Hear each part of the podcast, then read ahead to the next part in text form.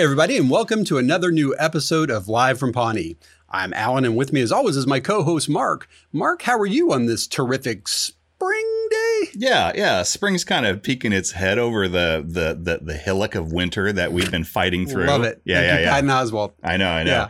Um, no, uh, Sir Lion of the Round Table. There, I'm. Uh, I'm doing good as as as always. Um, I don't know if you've heard though. There's been some uh, some additional drama from the R and D department here at LFP Worldwide headquarters. Oh, yeah? Well, last I heard, they had some sort of, uh, what, I think, secret project codenamed Robonstantine. yeah. Why has something else happened? Oh yeah. Uh, apparently, Robonstantine uh, found out it's been explicitly designed from the ground up to be a replacement. Believe it or not, for Constantine. Huh. Get out of here. Yeah, he- he's not happy about that. Well, I don't blame him. I mean, he needs to find out who's, uh, you know, spearheading this project and talk to them. Right, right. That's the that's the other part. Uh-oh. Um, he he found out who's spearheading it. Oh, no. Who? It's Harvey. Harvey? Yep. Our Harvey? Yep. Crazy Harvey, Yep. Constantine's coworker. Yep. Yep. Wow. Yeah. And and to make matters worse, uh, Constantine he's not real happy, you know. So he's decided he's going to spearhead a separate, a totally unrelated project. Oh, really? Yeah, Alan, do you remember from our childhood? We're kind of of an age with each other. Uh, from our childhood, the Transformers a cartoon series, and you remember that? And then they made uh, several movies based on them, starting in the 2000s. I, I mean, you're older than me, but sure. Yeah, I remember that. That's hurts. Okay, that's unnecessary, but yeah. So vehicles, and then Yeah, like stuff happens, and then yeah, stuff yeah. happened. Yeah. so, well, apparently Constantine is trying to come up with a real life version of one of those. That's his. That's his project. Wait a minute. You mean like it changes from a robot to an Yeah. automobile and back? Right. Right. Exactly. Exactly. All right. Uh, does this, uh, you know, million dollar project have a code name? It does. From what Constantine told me, the code name is Carvey. I don't know. wow. Uh, Mar- hey, Mark, do you think, I mean, the code name's a little, uh, you know, maybe on the nose, a little similar to Harvey. Hmm. Uh, is Constantine trying to figure out a replacement for Harvey and like some sort of a form of revenge? Alan, you know, it's really hard to tell. You know as well as I do that with project code names, oftentimes just blah, they mean nothing. So it's it is impossible for us to really know. That that- There'll be a mystery. Wow. Yeah. Well, we'll have to keep our ears to the ground and, uh, you know, see what happens. Yeah, agreed. Hey, Mark, speaking of project code names, do you remember our secret code name for the podcast when we were trying to, you know, still keep it on the DL? Um, remind me. It was uh, that podcast about the Parks and Recreation show. That was a code name. Oh, That oh, wasn't a very good code name. I just thought that was a drunk email. Was that was that your first suggestion? I That's, think it was. I, mean, it's a, I don't know if it would fit Well, on a letterhead. and there may have been alcohol involved. I'm just Yeah, saying. Yeah. yeah. Hey, Mark, I think we've veered off the topic. Let's talk about today's episode. yes, please. All right. Well, folks, we're here to talk about uh, episode 16 from season four, Sweet 16. Yeah. This uh, this dude had a runtime of 21 minutes and 34 seconds. It was a Mhm. standard edition episode, no producer's cut. Uh, Mark, you may remember, uh, you know, at the end, uh, uh, the denouement of our episode last week, we talked a little bit about. Uh, Is that the fact- ending? Th- that's called the ending. Uh, yeah. okay. One of them Frenchy words. I don't know think. things. Go ahead. Yeah, yeah. You're you're like Cana- French Canadian or American? Uh, no, back bacon and something. I don't know. I'm all those things and better. All right, Yeah, fair yeah. Well, anyway, we had uh, we had proffered that maybe there had been no producers cuts in season four at all. I don't think there was. No, incorrect. Yeah? There was one. It was season uh, episode six from season four, Huh? End of the World. Get out of Yeah, it had a producer's cut and uh, good episode, but here. Yeah. maybe maybe the fact that we you know it wasn't as great as some of the episodes from season three, and we've had fewer of them in general. Maybe we just forgot. Why did I not remember that? I don't know, but my my research team got back to me, and that's what they found. well, thank God you have a research team. I know. Yeah, th- that vast number of them out researching all the time. I have a case of Diet Coke, and it's not nearly as effective. So well done. though. Well- that that is interesting. I Yeah. had forgotten that. I, I pay them about as much as the cost of a, diet, a case of Diet Coke. but so- you're saying in entire season four, we've only had that One. one, so far So That's far. been beyond a typical standard Yeah. size episode. And spoiler alert, I think there's one more in all of season Wow. four. Yeah. Isn't that crazy? Interesting. Yeah. Anyway, well, speaking of uh, season four in today's episode, this Yeah. episode was directed by Mike Schur. oh, This is the fourth of eight that Mike directed. And, uh, Mhm. you know, he was a writer on 18 and, of course, uh, executive producer on all of them as right, co creator. right. Uh, today's episode was written by our buddy Norm Hiscock. Oh, we Uh, like him. Yeah, yeah. Uh, and I got a chance to talk to Norm about this episode, and he sent me some comments. So thank you, Norm, for doing that. Oh, Yeah. Wonderful of you. And uh, Holy cow. we'll share some of those at the wrap up of the episode. Oh, I can't wait to hear. I think it's going to shed some light on the mystery of what the what with this whole one of these plot lines. Okay, I'm all for what the what. Yeah, me too. So, Look at my bio. right. Yeah, yeah.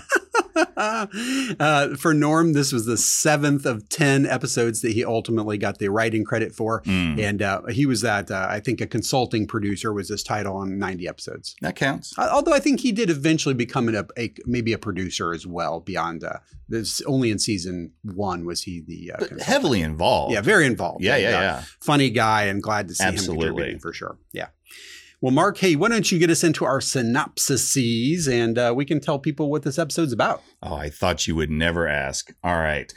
Well, I broke this sucker down into three stories. Correct. No, okay. Ding. yeah. Sorry, the sound effects guys asleep today. So, Oh my yeah. gosh. do that your job, guy. buddy. All right. Well, the, so I have my A story entitled Campaign Leslie versus Parks Leslie. It's not my most creative, but it, it gets the job done. Mark, Mark, that's functional, is what that is. That is entirely functional. So here we go. With Leslie's campaign eating up more and more of her time, Ron asks her to take a leave of absence. Leslie denies she is too busy, but at the same time, she's horrified to find out she forgot Jerry's birthday. Since 64-year-old Jerry, Jerry's birthday is on February 29th, he's really only had 16 actual birthdays. And so, Leslie plans to throw Jerry a surprise sweet 16 Ah. party with Donna reluctantly agreeing to hold the party at her lake house. Despite being busy with campaign stuff, Leslie still manages to arrange the perfect party for Jerry. Dot, dot, dot. Except she was so busy she forgot to invite Jerry. Leslie and Ron drive back to get Jerry, but along the way, Leslie learns her campaign signs may have been printed wrong. Uh-oh. What will happen?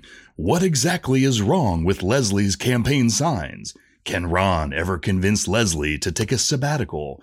Do Leslie and Ron find Jerry? And if so, where? Stay tuned to find out. Dot dot dot. Nice job, All Mark. I I, uh, I titled my A story. Leslie says nope to a sabbatical. I need to hire your writers. They're Yeah. they're much better than That mine. one was pretty good That this one was week. pretty good. I That one vote came for in yours. Uh, strong. They don't always, Absolutely. but All right. I like that one. All right. Well, I- my B story then I entitled Haverkins, a love story or tragedy? I know the answer. bing, bing, bing. Yep, yep, yep. All right. Anne refuses to wear a Kangol cap that Tom got her, making him Hmm. realize they don't share the same fashion sense. Huh? Sorry, I was clearing my throat. Uh, It's surprising. Yeah. Um, at Donna's Lake House, which we mentioned from the A story, Tom finds out the R&B singer Genuine is Donna's cousin, and also finds out and doesn't know who the bleep Genuine is, causing Tom to seriously worry that they may have nothing in common. huh. Weird. During all this, Tom and Anne separately complain to a very annoyed April, the person who set them up to begin with, with each one hinting that maybe they're contemplating they could maybe break up with the other. Mm. How will this turn out? How does April deal with Anne and Tom's constant complaining? Can April encourage them to take the final step and break up? What is the oh no no list? Stick around, podcast viewers. All will be revealed. Dot dot dot. Very nice. Uh, what was your title for that one again? The title was Haverkins: A Ah. Love Story or Tragedy? With a question mark at the end. Yeah, I love it. That's right. terrific. Mi- mine's a little different. Uh, I took it from a different POV, same storyline. Yeah. Mine's called April's Lament. Or, or as it That's was pretty kno- good. Yeah. Or as it was known in South Korea, Anne and Tom are lame. They, they didn't have a word for lament, so uh, Well. they had to change it up a little bit. that that you know what that works. Yeah, We yeah. count that. Mark, uh, tell me about your your third uh, and final story there. Oh boy, will I. All right. So my C story is entitled, hold on. my C story is Uh-oh. entitled Ich bin ein three-legged dog. it's a little bit of the John F. Kennedy there. This is not bad. This- It's as good as Chris's. it's, it's yeah, it's, it's not great. All right. So Igby and I think later. All right. Andy visits Chris in his office to pick up Champion since Chris watched after him for April and Andy while they were gone. While Chris took care of Champion, he took him to PetSmart and he got him toys and he got him shots and he got him groomed and he got him plenty of exercise and also taught him numerous tricks. And all this kind of combines to make Andy feel a little insecure and ad- inadequate um, a- as Champion's dog owner. At Donna's lake house, referenced in the A story, while walking Champion, Andy lets Champion off his lease despite despite Chris's protests and he runs away. Chris and Andy are forced to look for the dog and Andy now feels more inadequate than ever, concerned that he's maybe a bad dog owner. What will happen? Can Andy imitate Chris's German commands to Champion? Will Andy and Chris ever find Champion, or will he be lost forever? Is there some hidden meaning behind Chris's doting on Champion so much? Hang in there, true believers. Only time will tell. Dot dot dot. Very nice, Mark. Uh, well, y- y- you know, du bist ein Berliner and all that stuff. But Yeah. uh, my, my my title of that uh, storyline was uh, Champion of Chris's Heart. Aw, Yeah. that's sweet. Yeah. yeah, So, I like that. Yeah, so nice anyway. job. yeah. I like those. Hey, uh, Mark, why don't we do our AKAs and then we'll get into the breakdown? Will do. All right. Well, I know the rules, man. You can't sneak anything past me. So I did one AKA per storyline. Very yeah, good. yeah, yeah. So from the A storyline, uh, the, the the AKA comes from Donna. And once again, Alan, you know our AKAs they're meant to s- to inform the people at NBC who maybe are not quite as clearly talented as No, we not are at all. at, naming these things. So you know yeah. NBC Sweet if- 16 is not bad. Sweet 16 is not bad, but this, this, ours is, are going to be so much better. Yeah, They always are. All right. So, my AKA from Donna Mm. The Meagles are a cold people, which really made me chuckle. And that will make Her more. delivery was excellent too. It was. Yeah. And that'll make more context, you know, of course, when we hear. sure. All right. Of course. That was from the A story. From the B He's going to story. make more context. Yeah, you just make it with Nestle quick. Um, so from the B story, you have the Tom, Mm. and then you know we alluded to he, he gave Anne this ridiculous Yeah. Kangol uh, Oh, hat, no. hat there, and he goes, "Nobody owns me, Cupcake, not even you." Nice. Yeah, yeah. Um, and then from the C story, Ich bin ein three. I won't do it. So it's from Andy. And and when he hears about all these awesome things that Chris did for Oh, no. Champion when he was watching him, he and, and he's sort of like he, he's he's got a lot of exercise and he's doing great and he's Yeah. healthier than ever. Yeah. And Andy gets disproportionately excited, sweet stupid Andy, Yeah. and said, "Wait, did his leg grow back?" Nice.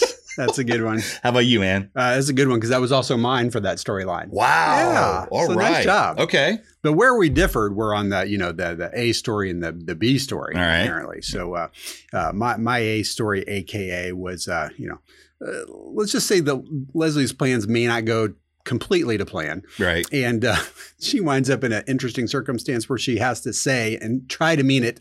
Morning surprise parties are always the best. Wow. All right. I'll see if I believe her. You keep saying that, Leslie. Yeah, yeah. Uh, of- and then uh, from the the B storyline there, it, very, and I thought we were going to tie on two of these Mm. because it's the same exact s- dialogue exchange between Tom and Ann Oh dear. with the Kenga hats. yeah. Ann says to Tom, Mhm. um, "You can either burn these hats in a fire or you can use a blowtorch." Mhm. So yeah, I thought that was nice that either way they were going to burn, They're gonna burn, baby, burn. yes, yeah. Yeah. Yeah. Very nice. Well, good job, Mark. Hey, uh, why don't we get into the breakdown here real quick? And I, I think this week I'll kick us off uh, and talk about our cold open. I want to set the scene a little bit because I think we're going to play this clip because it's it's so manic and Yeah, yeah. crazy. It so I sure just is. wanted to set it up very briefly. yeah. So it, it's you know it's the morning. Uh, the the gangs at the office and. Uh, Leslie is really working very hard to uh, create, uh, you know, separation of concern, Kind of and compartmentalize. compartmentalize her Right, life right, right. campaign here and office here and and and therefore they must stay separated Right. uh, and so she's going to drag the team around to try to make this happen in a very crazy manic way and uh, well let's just play this cold open for us. Yeah, go for it. Morning. Hey. Hey, can you approve this new design for the campaign poster? Oh, Anne, you beautiful rule breaking moth. You know we can't talk about my campaign in here. Seriously? It's a yes or no question. When you're running for office, there are like a million rules of what you can and cannot do. Yes, And because I work for the government, I am not allowed to do anything campaign related inside a government building. Boss, I need your Herbie Hancock on this. Outside. it's kind of a pain in the ass. But it's great exercise. But it's a pain in the ass. So Pert happily wants to do Thursday now. Fine. Did you finish the maintenance report? I did not finish it, but I will finish it. So wait, what was your question The again? slogan. Okay, can I just come out there so we can talk about everything? No, April, I need to keep my work separate, okay? Just think of it like a fun game. Yeah. Parks is inside, campaign is outside. Parks is inside, campaign's outside. Ooh, you know what would make it more fun? What? Oh my god, this. April! He just shut her right out of that building. Yeah, uh, Yeah. locked out. Yep. Yeah, yeah. Well, there you have it, Mark. Yeah. I like it. So if I if I followed it, Yeah. her- her her plan here is inside the building is parks. Yeah. Outside is campaign. Yeah, All right. Oh, you got it. All right. That's tough to follow. Yeah. All right. Let's see how that goes. I'll write that down. Yeah. Yep. Because apparently, starting this week, it started to matter to her. Mm. Anyway, I'll talk more about that later. Okay. I like it. Well, Mark, from there, we move over to Ron's office. And uh, following the cold open, we learn that Ron is clearly not up on the latest fashion trends and that Leslie is a little too busy with job and campaign to even change her own clothes. yeah, yeah, that's actually really funny. Um, yeah, we have Leslie sitting in Ron's office with him, and Ron has become increasingly concerned about Leslie's growing involvement with her political campaign while still maintaining her standard uh, Leslie Nope level of involvement with her job at the Parks Department, which is, of course, above and beyond as always. As you would expect from Leslie. And and yeah, and Ron makes a few points to Leslie. A, she is currently working 50 hours a week there at the Parks Department and 50 hours a week on the campaign. B, things are falling through the cracks. So, for example, she's a month behind on everything. She forgot to file the weekly parks maintenance report, which she never forgets. C, she's now worn the same sweater four days in a row, many of those days with a lollipop stuck to the back. And D, Mark, that's just called lollipopping. It's a new thing. that is kids that what have. it is? Yeah, yeah. yeah. Oh, that's awesome. Uh-huh. Okay, she's up with the trends, and Ron is not. And then D to kind of uh, summarize all these other A through C points. D, she needs to take, in Ron's opinion, she needs to take a leave of absence from the department. She needs to take a sabbatical. And Leslie listens, and then she makes a few points to Ron. Hmm. A, she will not take a sabbatical, and they will never discuss this again. Oh, that's it. So she makes a point. A, a point. She yeah. makes a point to Ron and then exits, leaving a frustrated Ron in his office alone.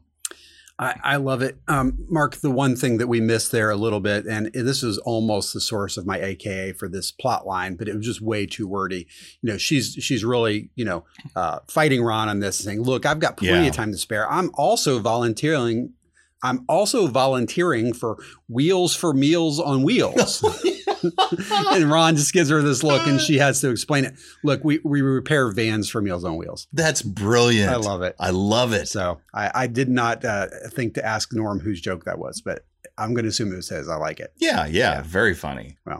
Mark, from there, we're in Ann's office. And for the second week in a row, Tom is, well, being Tom, Mhm. and he can't seem to understand why he and Ann are not on the same page. Uh, you know, his his book is called Tommy's Play a Book, apparently. Holy crap. Yeah. Um, yeah, Tom is standing in the doorway to Anne's office and he's holding a white hat box. He finally gives it to her after a little swagger and dazzle, which I might point out has an acronym of SAD. Um, she opens it and takes out a Kangol hat with the words Tommy's girl printed on it. And then she mugs to the camera because zoinks, no good. And he pulls out a similar Kangol hat and puts it on his head. His just says Tom.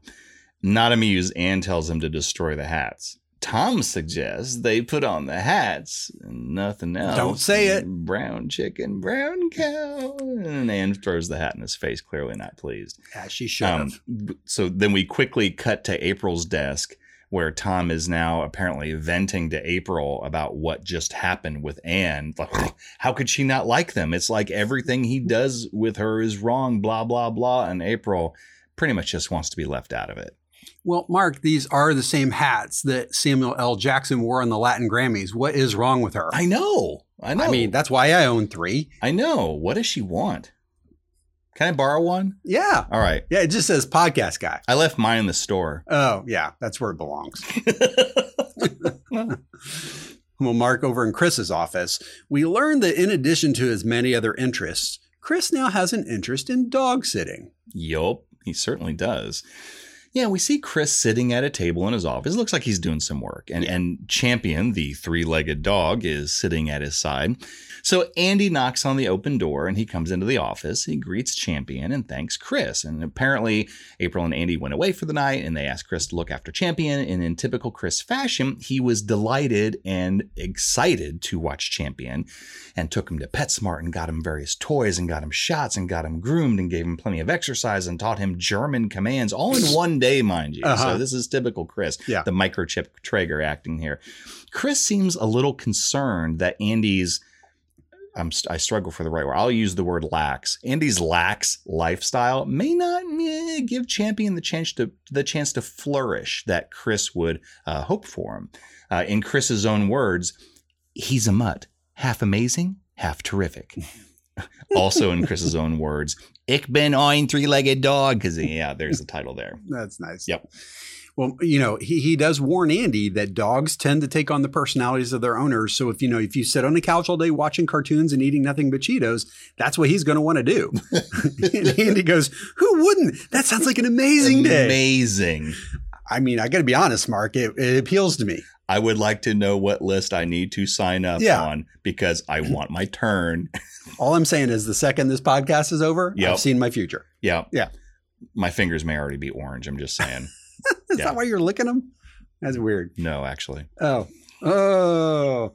Anyway, um, over in the bullpen, Yes. uh, Jerry arrives, and we realize that you know, in addition to Ron, Jerry is also struggling with high fashion, and uh, you know, we see the first cracks in Leslie's do-it-all foundation are starting to show.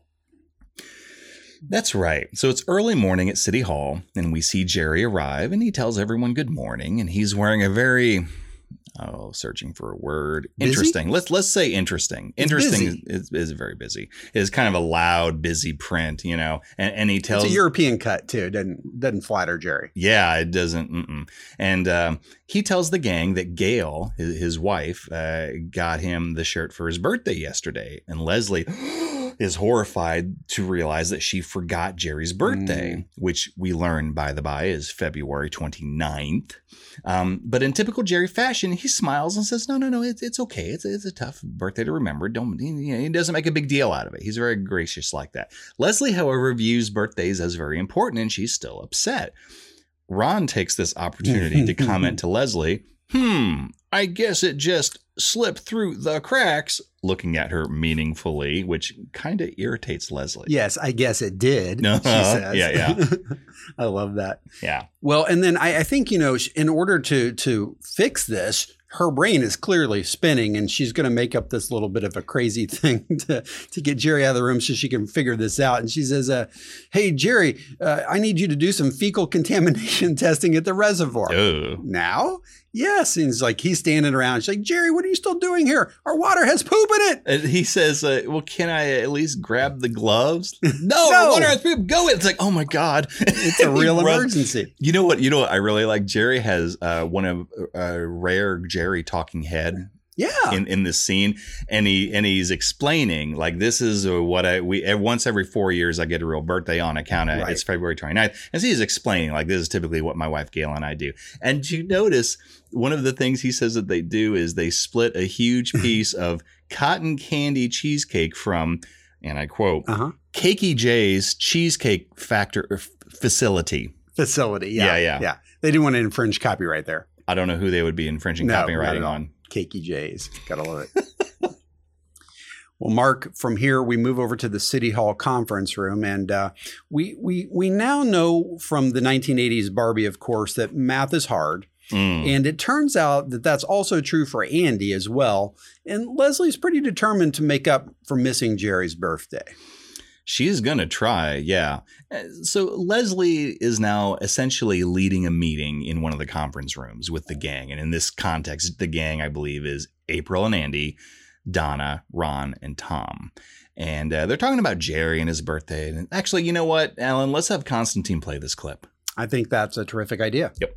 Now, Jerry is turning 64 this year. He's only 64? 64 divided by 4 is. 64. So, we're going to throw him a Sweet 16 surprise party. It's going to be very special. The usual cake and pop, No, April, the unusual. fish and pop, No. cake and fish. No, no fish. Jerry only gets a real birthday every four years. And four years from now, who knows? He might be retired or dead. Let's start a pool. Who wants retired? Who wants dead? Dead. No, I got one dead. no, Mm, You need to take that? no. The campaign can wait because this is official parks business.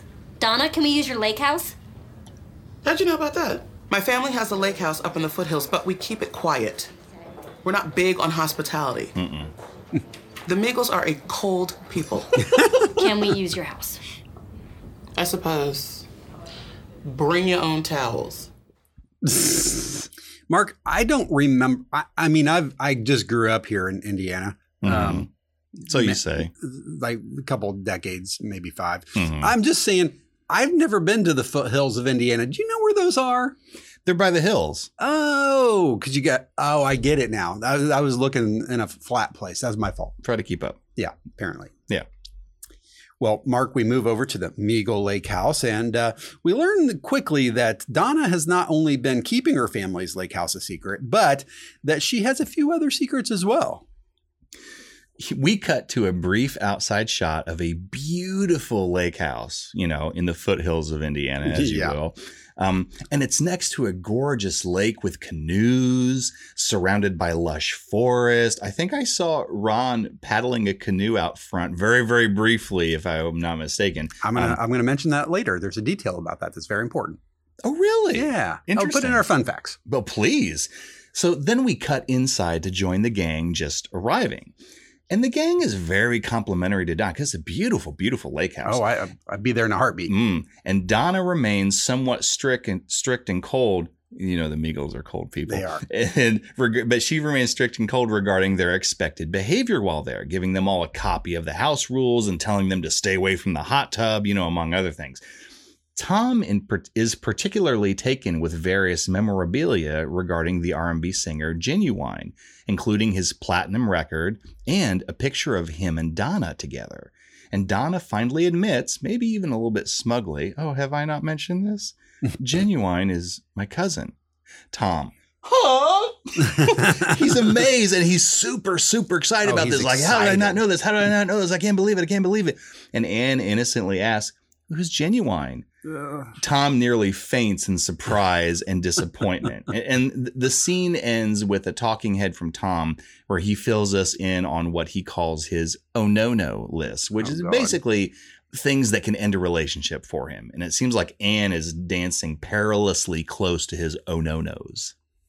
You know, Mark, I find it very interesting, and I'm sure we'll talk more about this at the end with regard to the whole Anne and Tom storyline. But um, for a guy like Tom to have an oh no no list, um, I, I think it'd be far more appropriate for Anne to have one and that a guy like Tom be on it. That would be like me giving genuine singing lessons. Yeah. Or Like- advice on how to sing better. Or really advice on anything. Anything. I, I don't know yeah. much. Yeah. Because he, he's genuine, Yeah, I know he's genuine. which if you look at how it's spelled, it's gin and wine. I love Yeah. that. Yeah. Yeah. It's terrific. Yeah. Perfect. Yeah. It's, it's inspired, Mark. No, it really happened. Wow. Hey, well, while everyone else is upstairs talking about Genuine and Donna's house rules, of course, Chris and Andy and Champion are talking another language, literally. It- I think that both Chris and Andy had just arrived at the Meagle Lake House, and, and Andy has Champion in tow, and, and Chris comes up to greet them, particularly Champion, who he seems very attached to. And, and good naturedly, Chris offers to demonstrate what he taught Champion while he was watching him, and he issues a series of commands in German, prompting Champion to A, bark on command. B, lay down, and C, get back up. And Andy seems maybe a little bothered by li- this. Like maybe he seems a little insecure. And then he tries to play it cool, you know, he insisting, "Uh, yeah, but this, you know, German uh, d- d- stuff, anybody can do that. And Andy tries to imitate Chris speaking fake garbage German uh, to, to Champion, but Champion just kind of stares at him and does nothing. I, I love his, uh, he, he's just like, toxic, Merkel, Chitch and chess. Wh- What's a Merkel? Uh, she's the Chancellor of Germany. Yeah, I don't know. That's that's not command. It's just No, who's in not so charge. much. Yeah. I, I took uh, five years of German, and I, I, I guess I get a little bit of schooling on this one. well, continuing at the Meagle Lake House and upstairs, Leslie seems like she totally has the sitch under control. And when she realizes that she did forget in one important detail, uh, she hops in the car with Ron to set things straight. Oh, holy cow. We see Leslie at the lake house and she's talking on her phone while w- with someone related to the campaign. So she's Yeah. dealing with campaign stuff. And, yeah, and, she's got that hat on for the and, moment. and and all the while she's got a like you know how in checkers you can get kinged and you put a, a one thing on top of the other thing. Boy, do so I. she's got a second hat kind of like checkered on top of her Yeah. campaign hat, and that hat is giving directions to Ben as he's hanging decorations for Joey's party. So she clearly can do both at the same she time. can multitask. No, she can do it all. And and, and via Talking Head, Leslie is bragging to us that she look at the, on account of my two hats here. Mhm. Maybe Mister uh, Ron Swanson needs to eat crow. You know, on Mhm. account of I can do it. And then everything at the party's finally ready, and everything looks amazing. And Leslie asks when Jerry will arrive. Crickets, crickets. And then when Leslie insists, no, no, no, someone had to invite Jerry. Crickets, crickets. and then she realizes, oh crap, it was me. I forgot to invite Jerry. We then cut to Leslie driving her and Ron in the Leslie mobile, clearly going to get Jerry and bring him to the party. And Ron once again takes this opportunity to tell Leslie, you need to take a sabbatical. And Leslie once again refuses, telling Ron, I have a prediction, Ron. By the end of the night, you're going to take a bite of Jerry's cake, which incidentally we need to pick up on the way home, and you're going to say, sabbatical, shemabatical. Leslie can do it all. She's the best, and I'm stupid. And Ron, wait, Ron waits a few beats and says in a very deadpan manner, That does sound like me. I love it. Uh, she says, I'm not taking a sabbatical. Is this because I forgot to invite Jerry to his own birthday party? I know. And Ron, it, it did seem like an oversight. Just a small one. Love it. Meanwhile, back to the other theme of this episode, Mark, which Mhm. clearly seems to be about numbers. Uh, we, we find that another thing about Anne and Tom that, in which they cannot agree. Oh man, I, that list is so long I can't even see the end of it. But yeah, so at the lake house, Tom is sitting at a table close to Anne, and he starts asking her questions about minimum acceptable thread count for sheets. Anne does not really care. No. and and actually, she tells Tom, "I have those cotton T-shirt sheets." Huh? Tom is horrified and dismayed at this Oh. information. I think that this may be on his oh no no list. And then we cut to Tom immediately, just like before with Oh, the yeah. Kangol hat. Yeah. We cut immediately outside to Tom. In this case, he's outside on the deck with April. And and she does not look pleased to be there, by the way. And Tom is venting to her again about all the things about Anne that make his oh no no list, saying he may have to break up with her, but she's my dream girl, but she hates everything I like. April seems very, very annoyed. And despite the fact that arguably she set them up in the first place, she does not want to be part of either Tom or Ann venting about their relationship. Thankfully, Yeah. she remembered that alcohol existed. Thank you, alcohol. uh, I- this starts off with uh, you know him referring to uh, the Fast and Furious, of course. She's never seen a single Paul Walker movie. That's a huge oh no no. She doesn't care about Blu-ray. She's a monster.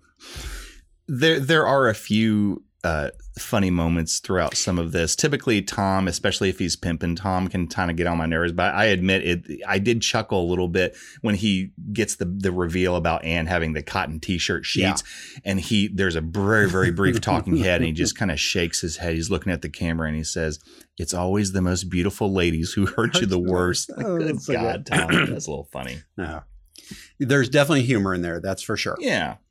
And, and Norm actually commented on that, so we'll, we'll we'll talk about that in a bit. Oh, I can't wait.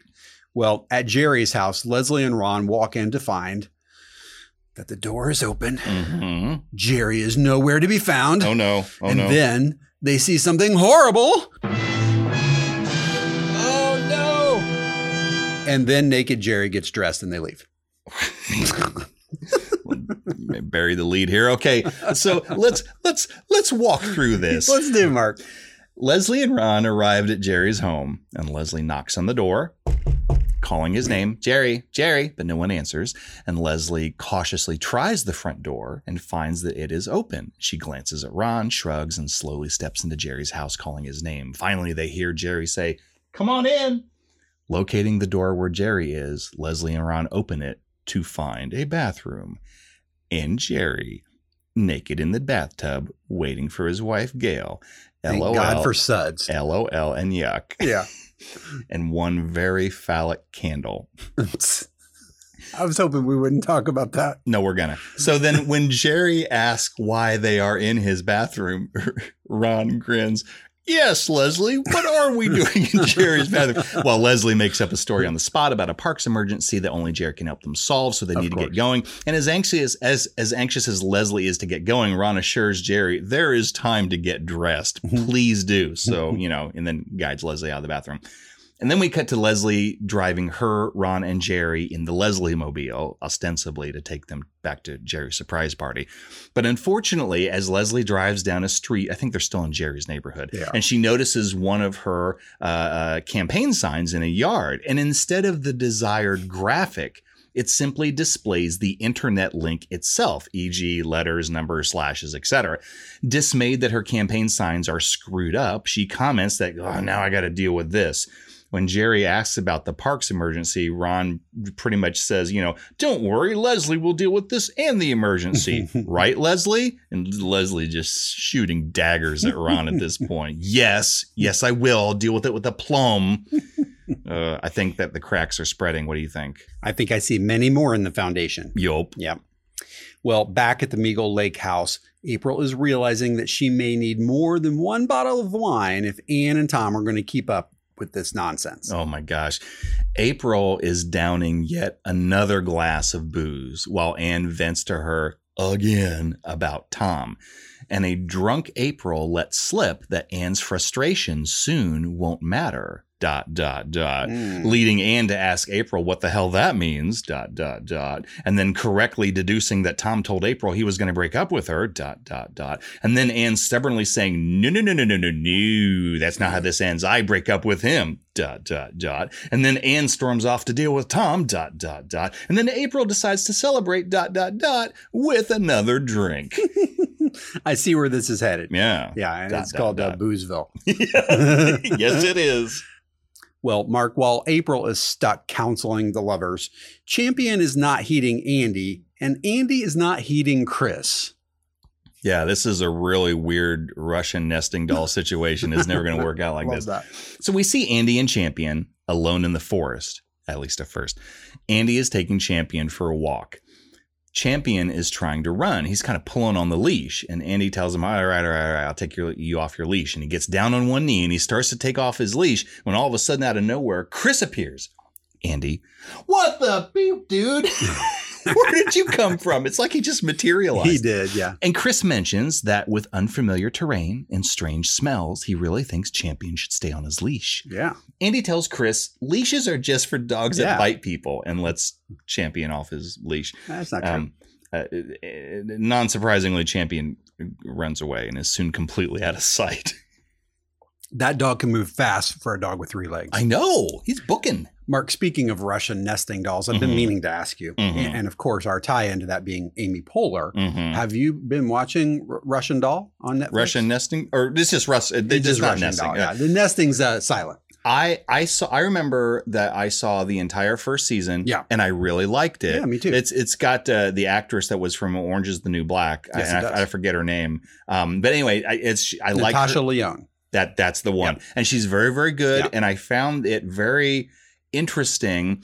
It was long enough ago that I've kind of forgotten the plot a little bit, Yeah. but I'm aware the second season just came out, and I'm gonna pounce on it. Yeah, the, the first season, uh, th- there's not much of a spoiler. I think you can see this in the trailer. She dies all the time, over and over. What? And then ultimately meets a dude who's kind of having the same thing happen to him. I need to rewatch this. Yeah. Okay. Well, I've watched season. I've started to watch season two. It's different, but they're both impacted by some sort of weird little loop that's a little different. That's all I'm going to say about it. I think it's. I, I'm just getting into it. Do they both complain to April about how they keep dying? That's what it has in common with this episode. I need booze. Actually, though, in all seriousness, I, I love the series and I can't wait to watch season two. Yeah, I, Yeah. I'm, get, I'm just getting into it. We'll have to compare notes later in the season. Yep. Well, Mark, uh, we're, we're next. We're at some uh, business, and uh, Leslie, Ron, and Jerry make their way back, and they decide to briefly experiment with Scientology. Oh wait, no, something like that.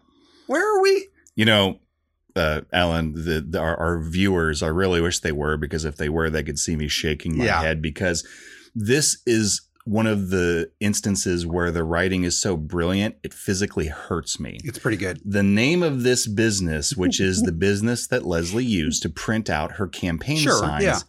is sign dash tologist. Brilliant. I love it. Oh, oh, I just want to just, just mm. all right. So they're at Scientologist, chuckle, chuckle.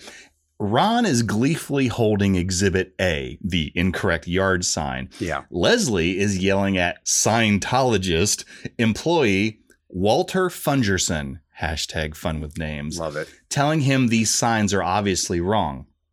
Walter stoically tells Leslie, See right here in the order form, it says, and then he proceeds to read the entire internet link, one character at a time.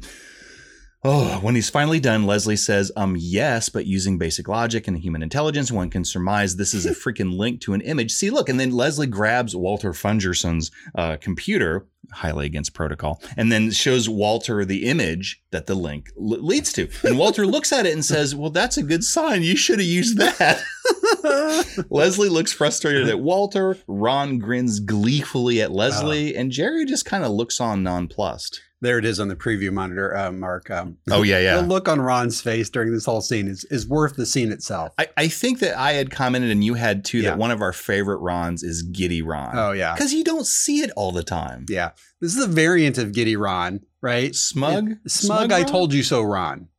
Oh, you know what? Yeah, Yeah. but but Yeah. comes off giddy. It it has an element of giddiness to It it. sure does. Yeah, Yeah. yeah. he's enjoying this. oh my gosh, yes. yeah, Mark. It's interesting. I know you and I are a little more computer nerdy than we'd like to admit sometimes, but Well, you are. what's printed you know, that's fair. What's printed on the sign would actually never work in real life. I'll just tell you that. No. Yeah. No. Now, what he says out loud is a real website though, and I hit it. I tried it. NBC let it expire. It actually worked at one point. Those Very dumb frustrating. drums. I know it. I don't know what's wrong with that. I did notice that. I honestly, I was nerdy enough to kind of go, now what is he reading off? It was a little different from it what's was on the actual different sign. and it, it actually is a, if a correctly formatted uh, url the url mark yeah That's in real life, right? in real life yeah that's what the kids say Oh, awesome. mark back at the meagle lake house anne and tom continue to fight over well i'm not sure what i that i really care anymore frankly and um, april has passed the point of no return and needs a nap Anne, Tom, and April are off in a room together. Tom and Anne are standing, laying into each other. They're like full on fighting. April is sitting on the couch. April is very drunk. Alan, let's have Constantine play this clip. i think that's a great idea You told April you were breaking up with me? Hmm. Anne, we consistently disagree on who wore it best. You still use an iPad 1. You read books all the time. Okay.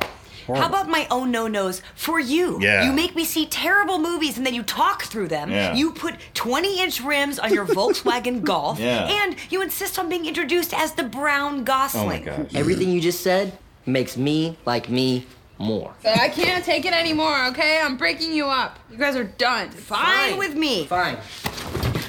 Oh, April. I'm drunk. You made me drunk. You made me drunk. And you. Give it a rest. I need it. Okay. Fine. Let's get you to bed. You know, why are you guys even fighting anyway? It's so stupid. I hate him because of this stupid reason. And I hate Tom for this stupid reason. Who cares? Y- if only she had been quiet there at the end Alan, was it just me, or was that little wrestling match that the three of them had trying to get the bottle of booze away from Uh-huh. April? Did you have a little flashback to season two, episode Yes. 10 camping trip Yes. when Anne and Leslie were trying to wrestle with Ron's mustache? so good get him down? Good physical comedy. Well, April does a great job there. or Le- Aubrey Plaza. Does. Oh, yeah. And when she talks directly to the bottle and just- you, and you come here. come here, know. I come here, need you it. tall drink. oh wait, it is. Uh, that's weird. Back at the car, Leslie is trying to convince everyone, including herself, that it will all turn out fine and we will make it back to the surprise party just in time. Kind of. It's fine. It's all good. I've heard it's fine. Yeah. It's going to be fine. I, that's what I'm sticking with. I'm hoping it's fine. All right. Leslie's pulled over on the side of a neighborhood street with Ron and Jerry. The sun is still shining at this point, so we know it's somewhere in the middle of the day, at least at this point in the story, or at least early evening. Eh, Leslie appears to have gotten all her campaign signs correctly printed out. Oh my gosh. And is now in the process of replacing them in every single person's yard Mm-hmm. Good gravy. one at a time. And we see Leslie running from yard to yard, replacing sign after sign. Now, some time has passed, and we cut to Leslie driving Ron and Jerry in the Leslie mobile. It is now dark out. And Leslie proudly tells Ron she successfully got everything accomplished. Hmm. We then cut to the Meagle Lake House, where Leslie, Ron, and Jerry are approaching, and it is now very dark, and we hear crickets. There are a lot of signs to replace. You would, a- amen. And it's like silent, so there's clearly like not a lot of activity going on. Jerry starts to piece it together finally, like, hey, there is not an emergency. What is exactly going on here? There's no sinkhole. and and and Leslie tells him, you know what? Hold on, uh, everything's going to be clear in a second. Leslie opens the door, revealing a dark room, and all three step inside. And Leslie flips on a light switch and turns on the lights and yells, "Surprise! Oh no! What the beep!" and the camera turns to show the main room. And all the decorations are still up. Oh, It- sure. it, looks nice, but Yeah. no one is there. And suddenly Ben shudders. Ben's there. Uh, shudders awake from behind the couch, sleepily looks at the three of them and slowly mumbles, "Surprise." when when Leslie asks Ben what happened, he he just kind of spells it out for her. He says, "Look, it got late. We really weren't sure if you were coming back, and now everyone's either in bed or out looking for Champion, who, by the way, Champion ran away earlier." Leslie angrily tells Ben, "Well, wake everyone's butt up. We're not going to let this fall apart. We're going to throw Jerry an amazing sweet 16 birthday or a surprise party, no matter how agonizing it is for all us." And Mm-hmm. then Leslie storms off. Ben says, "Uh, that's the spirit. Yeah, yeah. Well, Mark, back on the hunt for champion, we hear Andy improvise musically, and when we learn that not only is Chris a dog whisperer, but he's also a dog whistler. Mm, there's a distinction.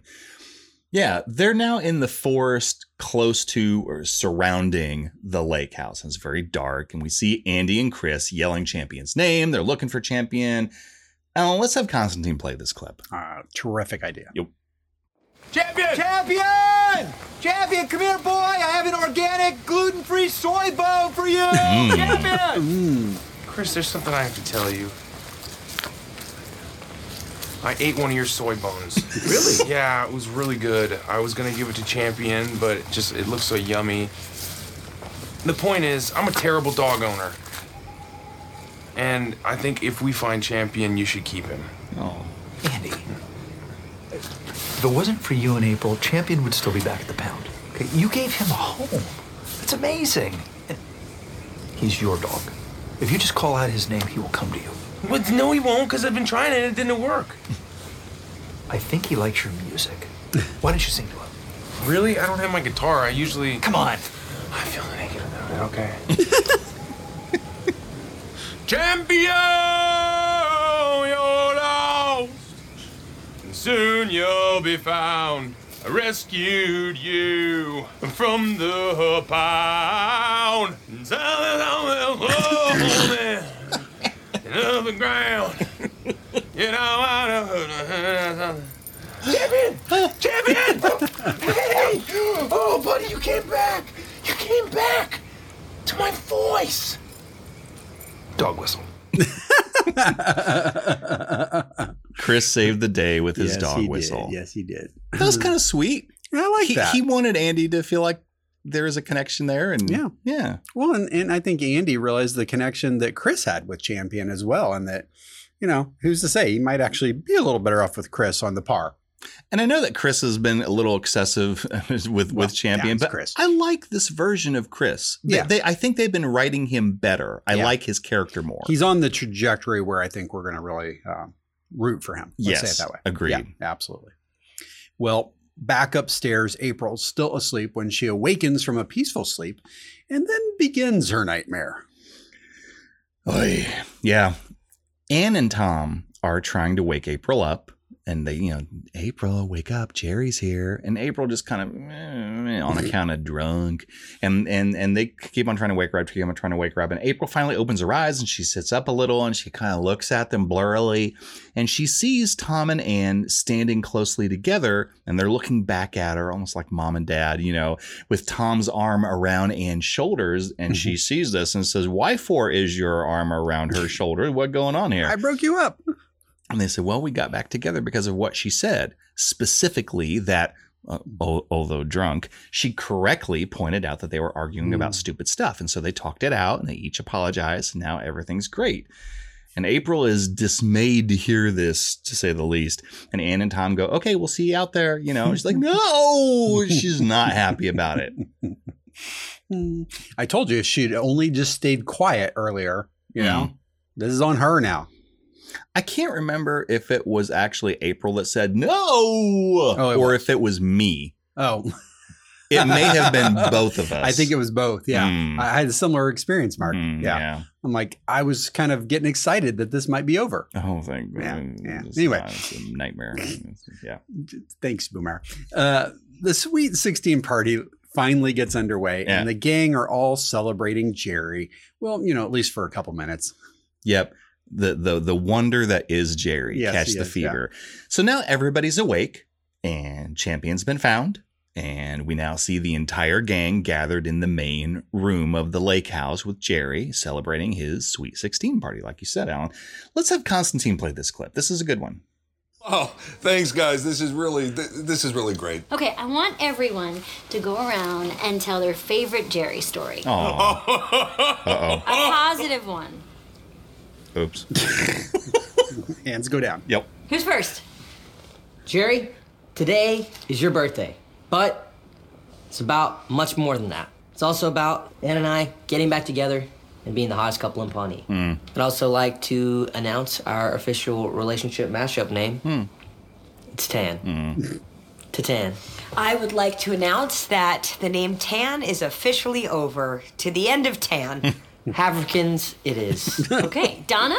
I would like to address the fact that rule number seven says no pets, and yet there is a three legged animal in my living room. Ron? Jerry's work is often adequate.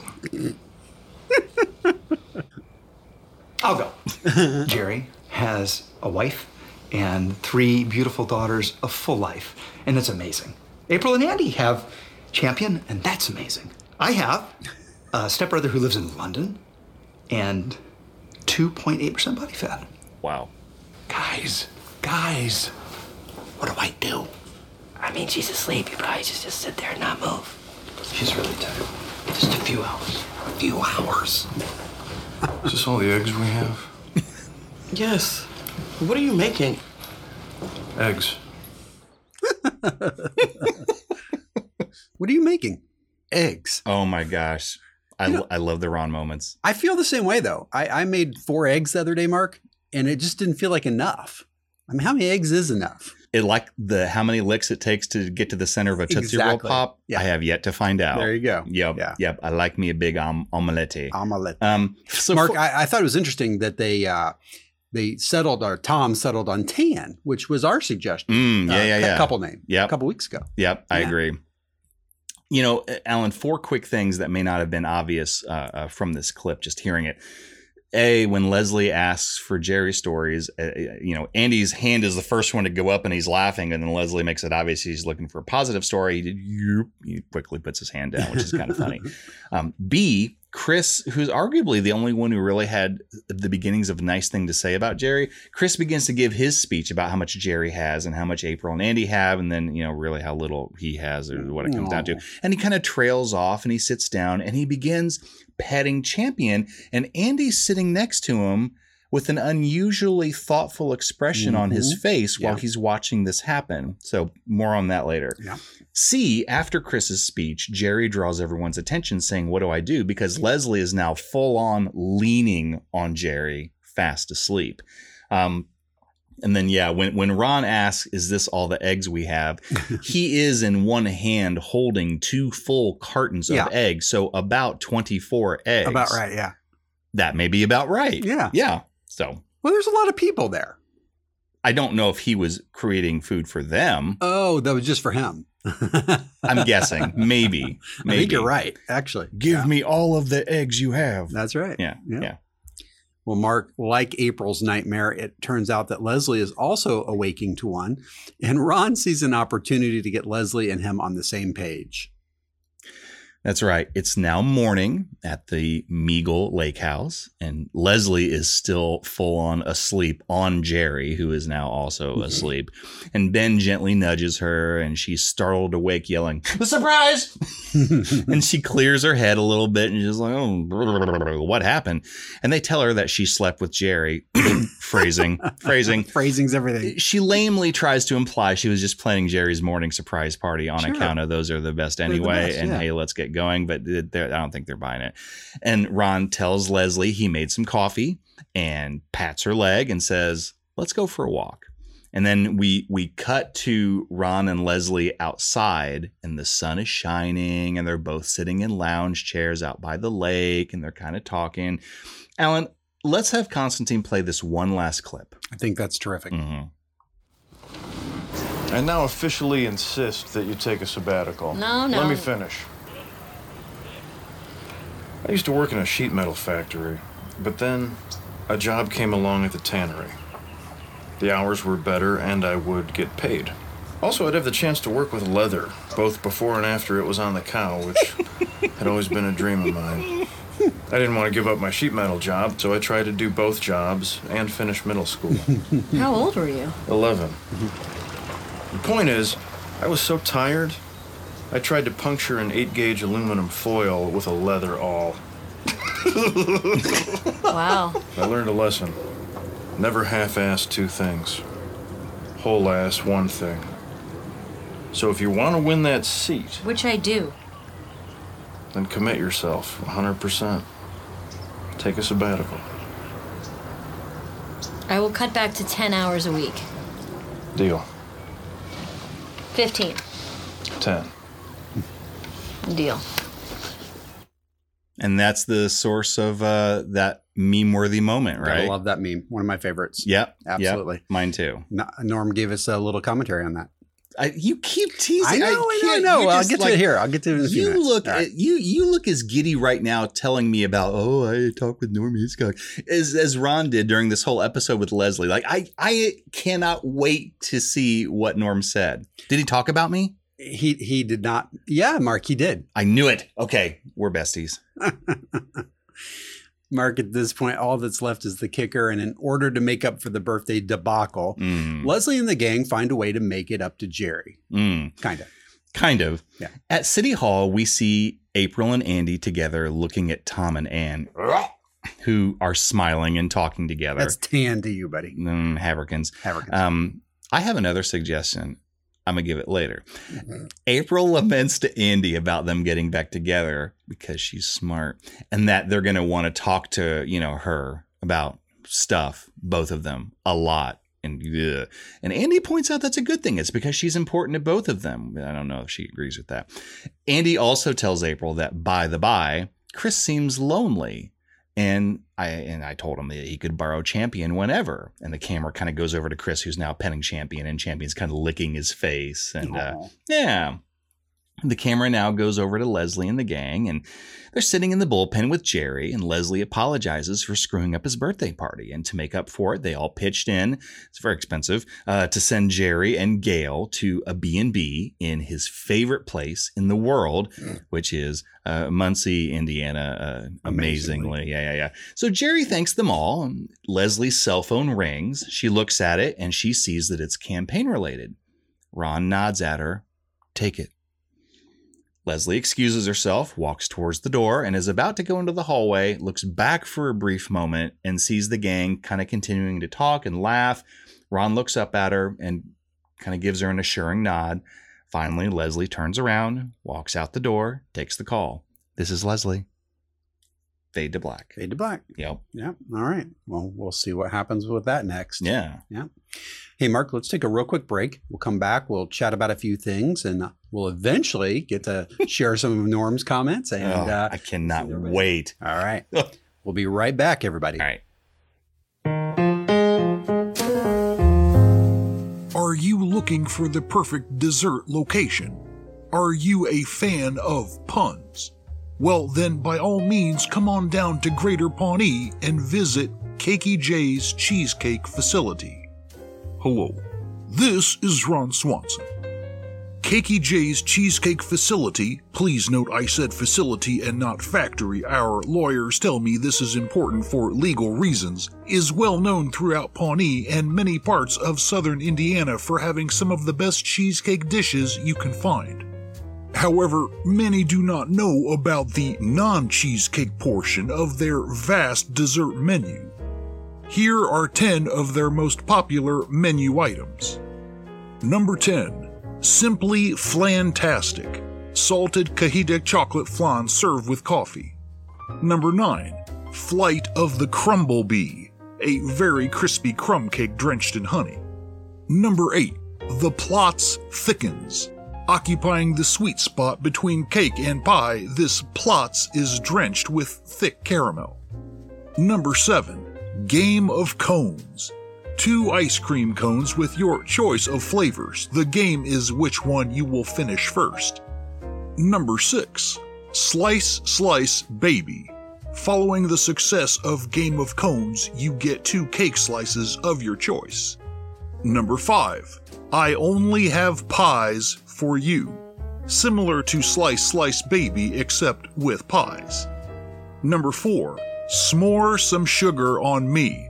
A giant s'more sprinkled liberally with turbinado sugar. Number 3. The Graham Reaper.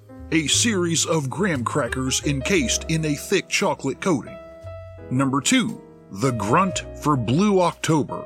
The line between cobbler and grunt is a fine one, but there is no dish finer than this blueberry delight. And number 1. Pan Dowdy with a chance of cake balls. Another variation on cobbler, this delicious apple pandowdy dish is served with three to four small spheres of cake. When you go to Cakey J's Cheesecake Facility, be sure to tell them Ron sent you, and they will allow you to order off of their secret menu, which includes my favorite dish, Hog and Daz, a small bowl of ice cream served with a heaping pile of bacon. Mmm. Thank you. That is all.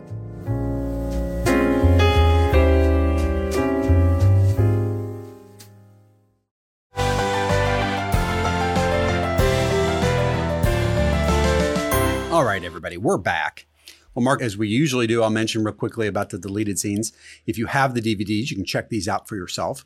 They run about four minutes and 55 seconds on this standard edition episode. Right. And uh, I think there were nine. You know, it's always tricky. Depends on if you count the talking head related to the thing, or Right, right. If you've got a series of uh, jump cuts at the end, like we did here with Andy, uh, if you count those as one, I Right. did. So just call them nine segments. Adds up to about four minutes and fifty-five seconds. They're great. I mean, they're pretty good. Check them out. I, I think you know nothing great per se, but um, there, there's a little bit of interesting kind of setup that they had to get rid of here. Like they Mhm. set up certain things that happened in the course of the events. I agree. A little more. I agree. And while I liked it, I don't know if it would have been a great bonus episode. that that that was my thought. I, I thought it was it was moderately interesting. It was moderately funny. They did a fine job, but I I get why they chose to. If they had to cut something, I get Yeah. why they cut that. Yeah, yeah, I Yeah. agree. Absolutely. Well, Mark, how about tropes first and fun facts and those sorts of things? What'd you get this week? I actually had quite a few um, um this week. I'm Um, sparse. That's interesting. Okay, let's do this. So for first, I say uh, we see the Meagle Lake House. Yes. We learn that Genuine is Donna's cousin. Yep. We see Anne and Tom yeah, actually start to get along as a couple. As much as I may not like that, I'm going to say that this is the first time that they haven't been and just bickering. They did that too, though. Yes, But on the then other side of that, we've never seen the other side of it. Ergo, at Yeah, first, Good point. um, and then we eh, learn Jerry's age and birthday, uh, February 29th, 1948. Hmm. Yeah. So those are the first I had. Okay. D- did I miss any? No, those are, uh, yeah, you missed one. I did? Yeah. To my knowledge, this is the first time we've only had one guest star, and it was the dude at the copy shop. Interesting. Yeah. Yeah, I, I don't, and it, that was uh, uh, Sam Carson, the actor playing Walter Fungerson. Mm. Fun with names. Hmm. Yeah, yeah, we'll talk yeah. about here in a second. But yeah, um, I think usually we'll have five or seven, sometimes a lot more than that. But one. This is a very I never thought about cast centric that. episode. Yeah. Yeah, you're right. You're right. Yeah. Good one. Which I'm interested in hearing your bench comments. So Yeah. Yeah. So um so there you go. That's our first. How about tropes? Tropes I had seven. Okay. I had Ben mugs to the camera. Yeah. I have Les- Leslie Ann compliments. Yes. You beautiful rule breaking mom. uh, Bizarre. FDR, food driven Ron. Yeah. Is this all the eggs we have? What are you making? Eggs. Um, PBJ for sure. Of punching course. bag Yeah, yeah. Jerry. Um, I said uh, fun with names. Walter Fungerson. Yeah, that's a good one. Um, I said sweet stupid Andy. Wait, did his leg grow back? Me too.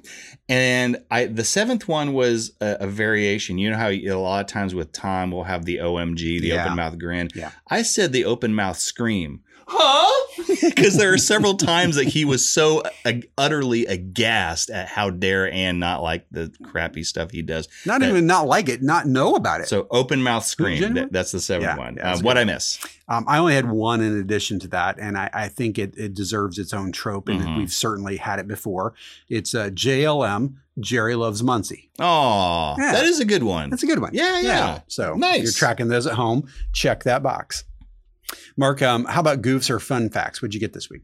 I, you know, the only goof per se that I clocked was something that we already made mention of, which is when Walter Fungerson was reading off Oh, the, yeah, the yeah, link. It, it was different from what's on the sign. Yeah. Totally not a big deal, just something I noticed. That's Yeah. all I had. That's the only one I knew of as well. There was on the internet, uh, somebody pointed out that the date math continuity with this reference to Jerry's birth date and age Mhm. does not match up with what happens in the final episode of the series, where they talk about he lived to the ripe old age of blah. And if you do that math, uh, Oh. it, it makes him about 17 years younger. And, and the math and the series finale than this episode, which, you know, they say he's 64. Hmm. I think at this time, you know, uh, Jerry, uh, Jim O'Hare turned 50 19 days after this episode. That's a little bit of a fun fact, I suppose. Right, but, right. But um, And is in fact nine years younger, spoiler, Yeah. than the actress who will be uh, playing his wife, uh, supermodel Christy Brinkley. yeah, isn't that funny? That is funny. That's really funny. so when they And were crazy filming to this, think he of. was like 49. I know. Alan, do you remember those years? I do. Mm, They were good. yeah, I miss them. I know. Yeah. Me too. You kids at home, don't get old. Right. Yeah.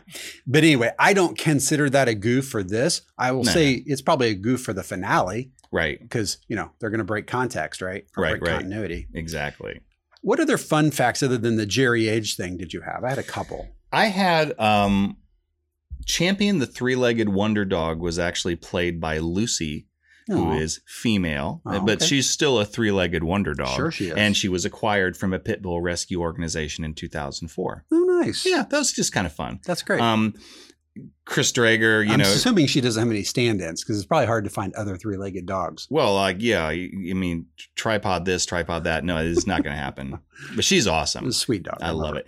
Chris uh, Chris Traeger does the you know ich bin ein Yeah, uh, yeah. three legged dog, uh, and and uh, Rob Lowe actually played John F. Kennedy Yeah. in the TV movie Killing Kennedy in Yeah. 2013. Yeah, that sounds right. Um, and the only other one I have, and you know, Alan, you and I can appreciate this because we're from Indianapolis, is that the the was April was just making Mm-hmm. the label go vertical on the bottle and just ah, yeah, yeah, and just doing Mhm. all the drinking. She's drinking a bottle of at least in one of the scenes, she was drinking a bottle of sparkling wine from Easley uh, Winery, Yeah. which is an actual winery here in downtown Indianapolis. Yeah, it's on College Avenue. I've actually uh, we recycle uh, do electronics recycling for my job uh, right near that place, and I've driven by it many times. Wow. Yeah. kind of cool. Yeah. Um, Mark, the only other one I had, and, and we mentioned it earlier already. So, um, but if you if you clock this at six minutes twenty nine seconds to about six minutes thirty seconds, this is like two second scene. Mhm. You see Ron paddling across, you know, the lake Oh, at the yeah, yeah, beautiful yeah. Regal estate. Right before we go inside the lake house. That's exactly yeah, right. yeah, yeah. The canoe he is paddling is Lucky Boy, which is his famous canoe Uh, if you look at it and then you go to the the you know his From Offerman Woodshop? yeah, the Offerman Woodshop website, or- OffermanWoodshop.com? I believe so. Yes, That's it is. awesome. Yeah, they should be our sponsor this week. Um, but anyway, they uh, if you look at it, it is Lucky Boy. I mean, it's a it's a cedar canoe and it's got a very definitive wood pattern to it, and it's easy, easily recognizable. Just I love that. We need to have a podcast about what a nerd you are about canoes. Uh, Like, well, and this- especially Offerman built canoes. Yeah, and we had talked about his canoes before. Remember when he made the canoe for Brindanowitz for Oh, yeah, helping yeah. him with the thing? Yeah. With his uh, wood shop? Yeah. A little bit of an overpriced uh, gift. a to little him. bit. Yeah, Thousands and thousands and Yeah, thousands whatever, of dollars. you know. Um, that was from the Offerman Wood Shop too, I think. that was yeah, You- and it was shot there. In fact, that whole scene was Wow. terrific. Wow. Yeah. That's fun. Yeah, that is fun. Well, Mark, I think that about does it. Why don't we get into our scores? All right, let's do it, man. This was this was a tough one. I deliberated on this for a while as far as what I was going to do for MVP. Um, I settled on co MVPs because it lets me cheat more, and um, I decided I could have gone a variety of ways here, but I decided on the co MVPs of Aubrey Plaza as April Ludgate and Retta as Oh, Donna nice. Meagle. I love it. Um, my reasoning. Uh, April, in my opinion, was the only thing that made the B story watchable and funny. Be- And I'll get to that later.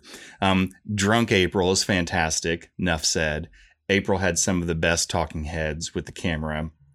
The wrestling match with her and Tom and Ann with her, you know, was great. Very reminiscent of when they wrestled with Ron. We already talked about that uh, in Camping Trip. Um, for Donna, uh, I, I know that you're going to agree with this, Alan. I was so happy that she got some more screen Me time. too. And, and not only that, but from a character slash plot perspective, I'm glad that we found out a little more about Donna. It gives her backstory. a greater depth and makes her more interesting, which in turn only serves to benefit the show overall.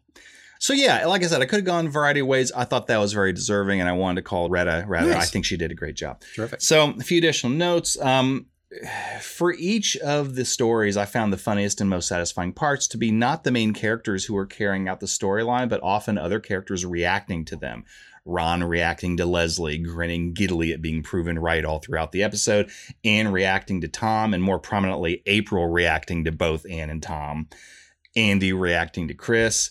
I thought there was um, I thought there was good use of the comedic bench. You had talked about how there were you know hardly any guest stars, so it was a very cast centric episode. It was. I, and, and I I love that we got to see more Donna in this episode and have several plot worthy facts brought forward uh, that have to do with her character, the Meagle Lake House, her cousin Genuine. And I also like that we got more Jerry than usual, I think, in this in this episode. Um, I also found it it was a little bit refreshing that for at least one episode, Ben wasn't so front and center as the other half of Leslie, leaving some space for others like Donna and Jerry and Ron to, to fill in. And it's not that I don't love Ben as a character. I've said before, I think he's a brilliant straight man. I enjoy his work very, very much, but I thought it was surprisingly effective in this episode. And I don't mind giving others a little bit of screen time every now and again, kind of evening it out. I, I totally agree. I would say this is uh, all- this is my first opportunity to kind of mention some of the feedback I got from Norm. I reached out to him and just said, "Hey, you know, Mark and I have struggled a little bit with this and Tom storyline. Mm. You know, you got the this episode assigned." How'd you feel about it? How'd the writer's room feel about it?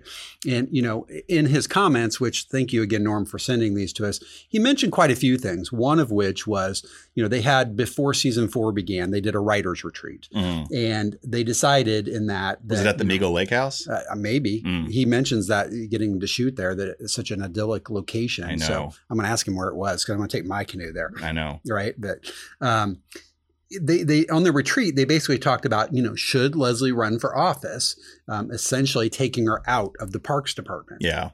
you know how would they incorporate the rest of the team because after all you know it's parks and recreation Uh, That's the theme of the show. and he said there was a split there but in the end they decided to see how that split could work together in showing a journey for leslie and then also allowing maybe for some development of the other characters as well I see. yeah Hmm. so i think it worked well here Yeah, yeah, interesting. Yeah. There were a ton of great moments. I mean, we we listed off a lot of them, just some, some in just rapid fire. Leslie volunteering for Wheels for Meals on Wheels, cla- classic great and one. genius. The Meagles are a cold people, so funny. Andy's excitement about Champion's leg growing back. Jerry's bath and the single phallic candle. I love it. Chris's sweet moment with Andy, Andy's sweet moment with Chris, April to the camera. Thank you, alcohol. Are those Mm-hmm. all the eggs we have? Yeah, what are you making? Eggs. Never half ass two things, whole ass one thing. I absolutely love that. And Scientologists, just That's brilliant. freaking funny. Love it. Mark, the whole uh the don't half ass two things, whole ass one thing. Yeah. Oh, So Norm said specifically in this, you know, he was he was focused on the Leslie Ron story, right? Mhm. That's kind of what his focus. Right. Uh, not necessarily the Tom Ann story. Right. Uh, they did move it forward, of course, but he and Dan Gore sat down and came up with the line don't half ass two things, whole ass one thing when they were rewriting the scene between Ron and Leslie on the dock. Interesting. Hmm. Yeah, I love that. Yeah, me too. Ellen, uh, I'm at the point in my uh, my scoring where I go over small nitpicks, which is also known as Grumpy Mark's Tom rant. These are these are things you'll actually use probably in your math at some point. Maybe, Maybe. Fair enough. maybe. Okay. I very rarely tear down. All right, what but you got? I do. All right, Alan. I was actually thinking back to season two, um, when Anne was with Brandanowitz. Yeah. Uh, I I know that the Mark Anne relationship was sometimes viewed by some, and inc- including us, I think, as bland on bland. I think sometimes it Yeah. didn't get a lot of lot of love, you know. But I gotta tell you, from a sensible plot perspective, at least when they were together, I understood why. Yeah. With Tom and Anne, I have no clue why they would even want to be friends, much less in a romantic relationship. Well, I get why she went out on one date with him, right? She was kind of just like, what the heck? But yeah, that doesn't explain what happens next. it- it- also speaking of Brendana quits, uh, Paul Schneider, I love you. I love him. Um, in season two, before he left the show, Mark doting on Anne and making her too important was exactly why she broke up with him. and he That's and he true. wasn't even an ass clown like Tom is. So That's I'm very torn true. over like why, like why, why, and why? Why would Anne find Tom and his behavior at all appealing? I don't get it. Um, i- if if Haverkins or Tan was a short little funny detour, eh, that would be fine. I go with it. But if they're going to be together a while, Anne needs to credibly say like what she sees in Tom. As it is, I just don't get it. He's super annoying and gets exasperated, and then dot dot dot. She slinks back to him. Like I, I just I don't get it. In the past, Tom has had some very, very, very rare redeeming moments, but when you weigh it against the huge overflow of his behavior, it's just not it's not enough. The proportions are out of whack. I don't feel like he's he's had the I feel you moment, you know? I, I've said this before too. If they wrote Tom right, this is me being, you know, cocky because, you know, of course I'm a great writer. Not. if they wrote Tom right at this point in his character arc, I say that Tom would have the most potential for an interesting story or at least an interesting episode, like more than Leslie or Ron. I think that him actually becoming human and someone that we empathize with, I think at this point he's been so Tom, it would be like thunder. It would be a memorable episode You know what? and it would be fantastic. I think you're right. It's like the, the the opportunity's there, and it's like you're not taking it. I want to give him some really solid moments that humanize him, that resonate with us, and stay with us. And, and by the way, uh, uh, when they're doing this, Anne and Tom's relationship has zero grounding, and I, I really hate that in this episode. Like you notice that they both said, "Remember when April was all mad because they were back together?" And and they said, "Oh, well, you know, we both acted badly, and we talked, and we both apologize." Huh? Like I get why Tom would need to because Tom. Yeah. But but And he was in the wrong, clearly. Mm. honestly, and I don't get it why why he's why they made it seem like she's on the same level of annoying as Tom. I don't I cannot buy that even the slightest bit. the It's way just I interpreted it ridiculous. was that, you know, he apologized because he needed to. She, quote, apologized by accepting his apology. So that's just that me. that that I could Right, believe. right. I like that. Um, you know what could make Tom more interesting? I was thinking about this before. Anything. I, I wish that we could meet Tom's family. Well, yeah, we're learning a little bit about Donna, right? And they could just start to even crack the hood on Tom just a little bit. I think that that could be actually an effective way to make us sympathetic towards Tom. Without, He's a Nor- he's a North Carolina redneck. I know, I know, I mean, how how cool would it be to learn more about that? I know. And, and I, you know, I've talked before His about dad like, might be a Republican. Tom has to have these, you know, redemption moments, and uh, if, if done wrong, it can be very ham fisted. And I course. get that. Yeah. But this would be an interesting way. Like, let's see where he came from. And it could actually make us feel for him a little bit without having to say, attention, everyone, here's Tom's redemption moment. I mean, I just think that could be a cool thing. Oh, That's the title of the episode. One more thing. Uh, You know how that Tom wanted to say that their couple name was Tan? Yes. Right? And Anne said, no, no, no, that's not going to happen. Maybe Anne should have switched that nickname around and countered with Ant. Ant. I like it. Yeah. 'cause Little wee tiny She thing did like try to that. get uh, uh, Anne's man on on Tom's hat. I know. I know. All right. So and, and the mark, uh, you know, Tom rant. Yeah. Uh, here, here comes the score, baby. All right. All right. Base score. hmm, I'm going to give this a 3.5.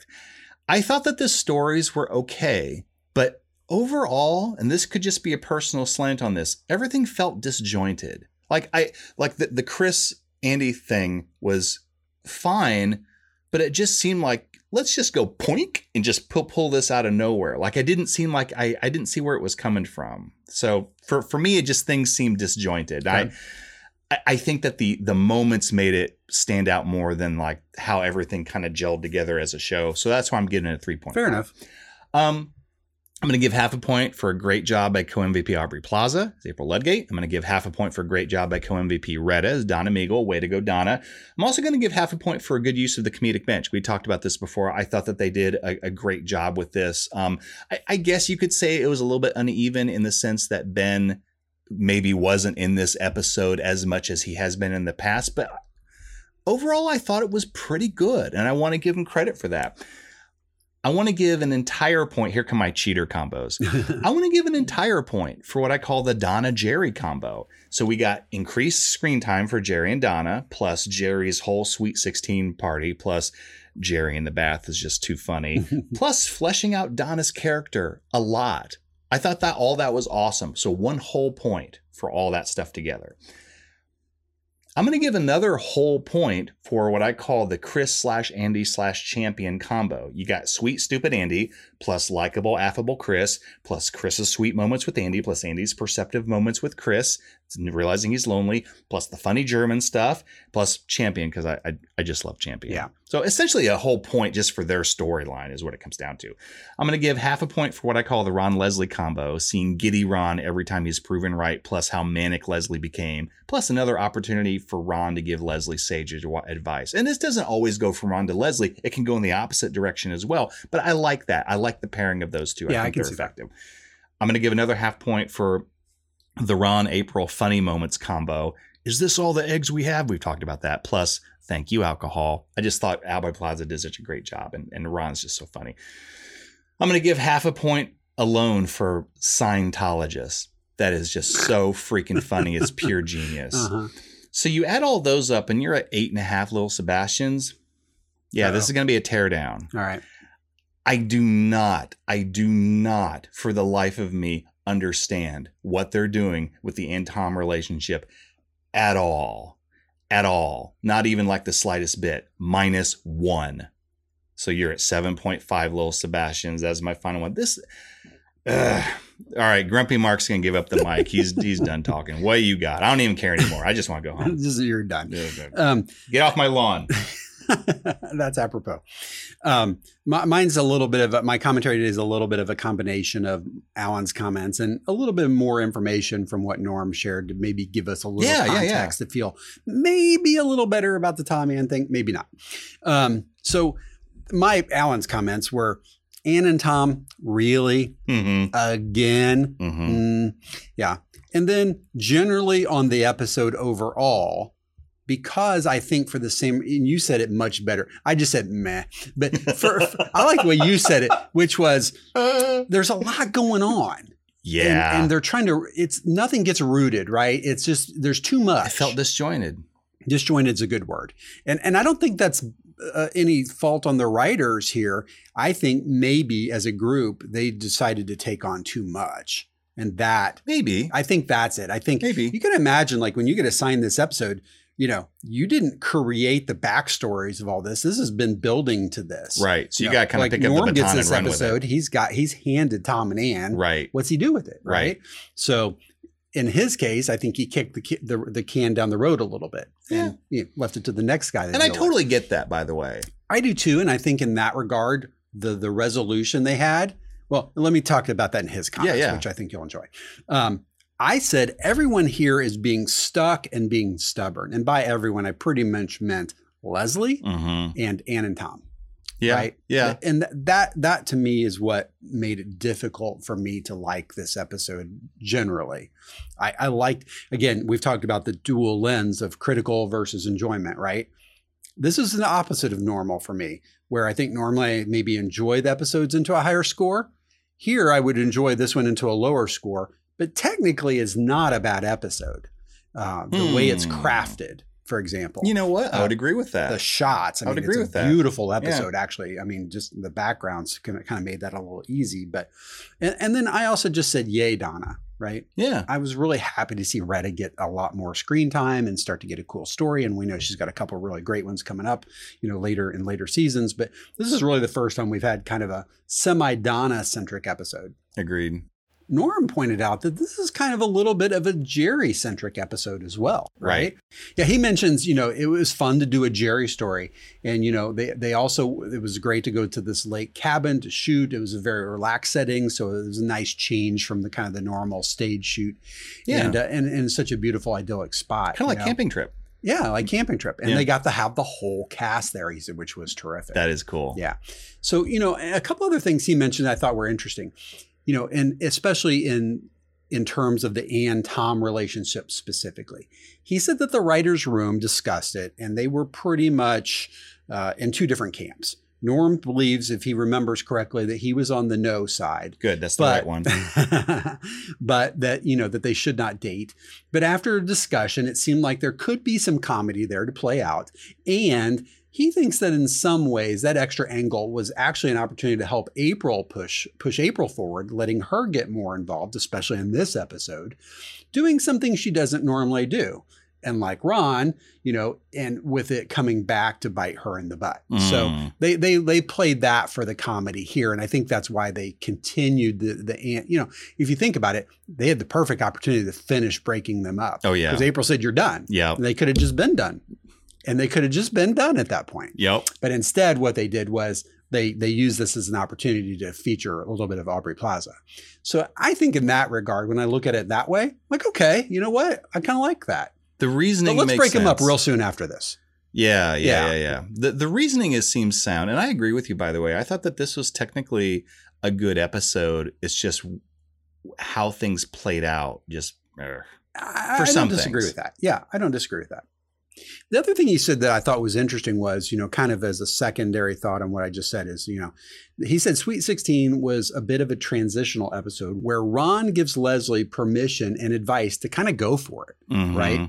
Because deep down, Ron knows that he would rather have Leslie in government Oh, yeah. trying to do good, even though he believes government should not be involved and wishes it would basically meet its downfall. Well, and if you believe what Ron said in the past, so he won't have to do stuff because Leslie does the job at like six people. I, I think that's true, but I think that's also an excuse. I do too. Yeah. Yeah. I think secretly, you know, if if if he found more Leslie's in the government, he'd probably be a much bigger fan of it. I would agree with that. Right? That's a good point. We all would. That's a very good point. As a matter yeah. of fact, I think we all could get behind it more. Yep. Yep.